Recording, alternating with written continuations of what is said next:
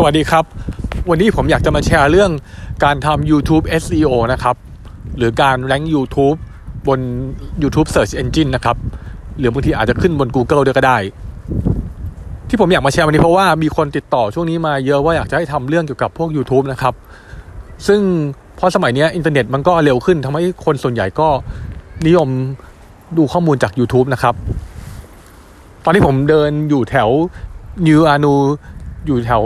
เออเป็นย่านหนึ่งในฮอนโนลูลูในฮาวายแล้วกันนะครับ ก็เดินอยู่ตรงฟุตบาทอาจจะพูดไปเดินไป ถ้างงนิดหน่อยก็ฟังไปก่อนนะครับ แล้วเสียงดังนิดหนึ่ง อย่างแรกเลยในการที่จะแรง YouTube SEO เราต้องสร้างช่อง YouTube Channel ก่อน ซึ่ง YouTube Channel เนี่ย ผมก็อยากแนะนำให้ใส่ข้อมูลให้ครบนะครับ คือตั้งแต่ชื่อ YouTube Channel description ตรง about แล้วก็มีให้ใส่ตรง เว็บไซต์เราช่องทั้งหมดมีโซเชียลเราก็ใส่ไป แล้วก็ใส่รูปโปรไฟล์กับตัว cover หรือเขาเรียกว่า YouTube Channel Art นะครับ ให้ใส่เข้าไปด้วย แล้วก็ข้อมูลต่างๆ ก็กรอกให้ครบนะครับ ทั้งแท็กของตัว Channel ด้วย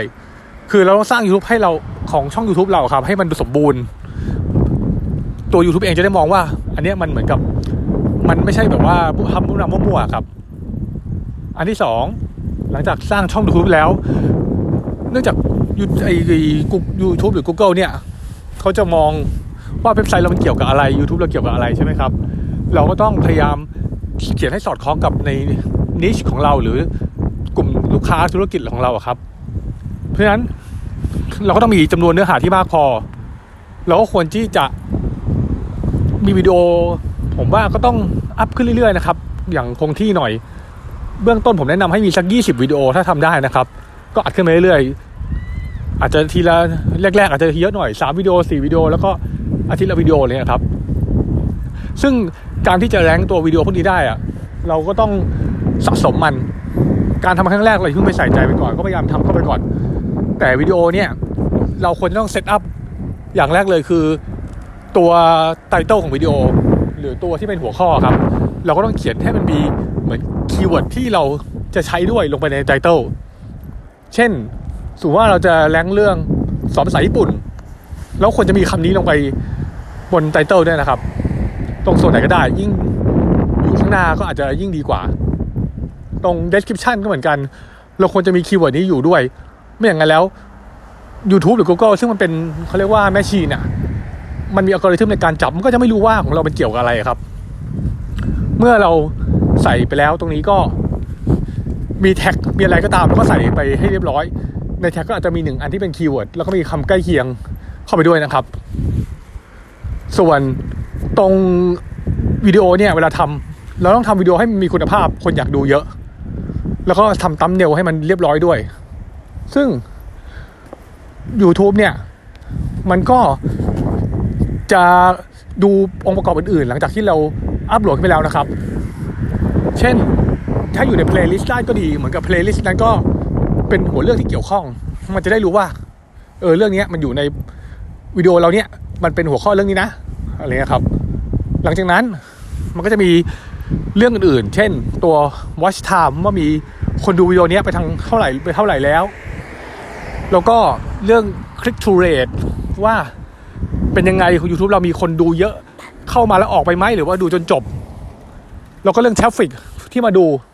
ว่า traffic เป็นแบบไหน แล้วก็มีปัจจัยอื่นนะครับ เช่นมีคนแชร์นี่เยอะไหม แชร์บน Facebook แชร์บน Twitter แชร์บนอะไรก็ตาม แล้วก็ traffic ที่มาเนี่ยก็ต้องอย่าให้เป็น traffic จริงนะครับบางคนไปซื้อ traffic ปลอมก็จะไม่ค่อยดีเท่าไหร่ แล้วก็มีเรื่องจริงๆ factor มันมีอีกหลายอย่าง แต่ผมว่าเราต้องเน้น factor หลักๆ แต่ส่วนที่สำคัญที่สุดเลยคือว่า เราควรจะทำวิดีโอเนี้ยให้เป็นวิดีโอที่มีคุณภาพ เพราะฉะนั้นคนที่ดูก็จะได้ดูได้จนจบหรือยิ่งดูยิ่งยาวยิ่งดี ผมลืมบอกไป ตอนรับโหลดวิดีโอแล้วอะเราควรจะมีใส่เอ็นสกรีนกับตัวคาดไปด้วย ซึ่งเป็นตัวเหมือนกับว่าให้คนกดต่อ เช่นเวลาดูจบแล้วเอ็นสกรีนคือเวลาดูจบแล้วก็จะมีสี่เหลี่ยม ให้ดูวิดีโออื่นต่อขึ้นมาใช่ไหมครับ หรือจะกด subscribe หรือจะลิงก์เราไปที่หน้าเว็บอะไรก็ตาม มันจะไม่ให้ใส่ตอนสุดท้าย เราก็ควรจะทำตรงนี้ด้วย ตัว card ก็เป็นตัวที่เป็นตัวรูปตัว i ที่อยู่บนขวามือข้างบนนะครับ ซึ่งเวลาเอาเมาส์ไปชี้ มันก็จะวิ่งออกมาเนี่ยครับหรือว่าเอานิ้วไปกดเลยผมไม่แน่ใจถ้ามือถืออาจจะมันวิ่งออกมาเองนะครับที่พอถึงเวลามัน ก็อยากให้ set up ทุกอย่างเนี่ยให้มันครบแล้วก็ทำวิดีโอเนี่ยสมมติว่าเราทำผมยกตัวอย่างไปเมื่อกี้นะเป็นสอนภาษาญี่ปุ่น แล้วก็ถัดมาเราก็จะวิดีโอต่อไปก็ต้องใกล้เคียงไป ไม่ใช่ว่าแต่ไม่ใช่ว่าทุกอันเป็น keyword สอนภาษาญี่ปุ่นสอนภาษาญี่ปุ่น ซึ่งมันก็ได้อยู่ผมไม่ได้บอกมันผิดนะ แต่จริงเราควรจะทำคำที่มันอื่นที่มัน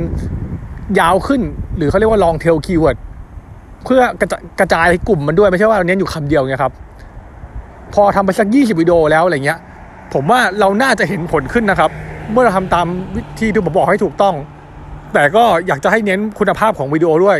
คนฟังก็จะได้เขาเรียกว่ากดติดตาม subscribe ด้วย ซึ่ง subscribe จำนวน subscriber นี่ก็มีผลอีกมันเป็นตัวบ่งบอกว่าเว็บไซต์มันน่าเชื่อถือขนาดไหน ถ้ามีคน subscribe เยอะใช่ไหมครับ ก็หลักๆ วันนี้ผมให้ไอเดียประมาณนี้ก่อนแล้วครับ อยากให้ลองกันไปทำกันดู ว่าออกมาผลเป็นยังไงบ้างให้ฟีดแบ็กกลับมาได้นะครับนั่นขอบคุณครับ สวัสดีครับ